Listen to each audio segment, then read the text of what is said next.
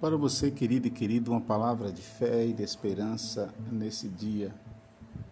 Eu gostaria de mais uma vez citar o Salmo de Davi, desta feita o Salmo de número 37. Esse é um salmo belíssimo, com muita coisa linda, com muitos ensinamentos tremendos que nós podemos nos deliciar com a palavra de Deus. Ele fala sobre, acima de tudo, sobre a temporária felicidade dos perversos. Você depois pode, com mais tempo, meditar sobre todo esse salmo. Contudo, no nosso devocional de hoje, eu gostaria de destacar apenas dois versos. Primeiramente, o verso número 7, quando Davi diz: Descansa no Senhor e espera nele.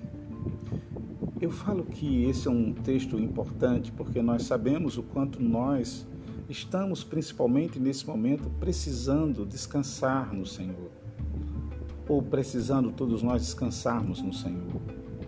Esse é um descanso de confiança, esse é um descanso onde nós dependemos plenamente dele. Eu posso dizer que é um descanso de dependência.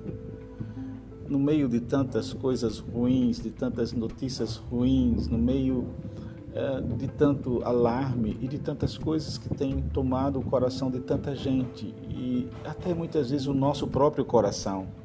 Nós precisamos desse descanso, descansar em Deus e, e esperar plenamente por Ele. E esse é o, é o texto do, número, do Salmo de número 37 e 34, no verso 34, quando Davi diz: Espera no Senhor e segue o seu caminho. Então nós podemos descansar em Deus, colocar diante deles a, a, nossa dificuldade, as nossas lutas, os nossos temores, aquilo que angustia a nossa vida e a nossa alma e continuar esperando nele, ou seja, depositar a nossa plena e total esperança no Senhor. Essa esperança é uma esperança que pode ser renovada na nossa confiança e na nossa fé.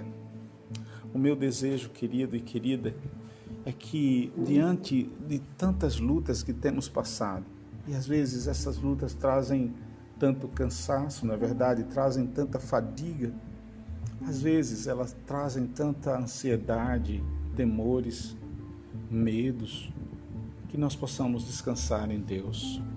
Um descanso, como eu disse, de confiança, um descanso de dependência, sabendo que Ele cuida de cada detalhe, de cada parte da nossa vida e que a gente possa continuar esperando plenamente nele. Essa é uma espera confiante. Essa é uma espera realmente abençoada, porque nós sabemos quem é o nosso Deus.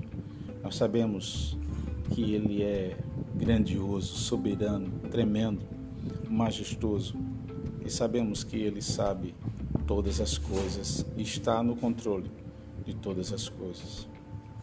Que essa palavra possa ser aplicada no meu coração e no seu coração e que possa gerar frutos para a glória do Senhor.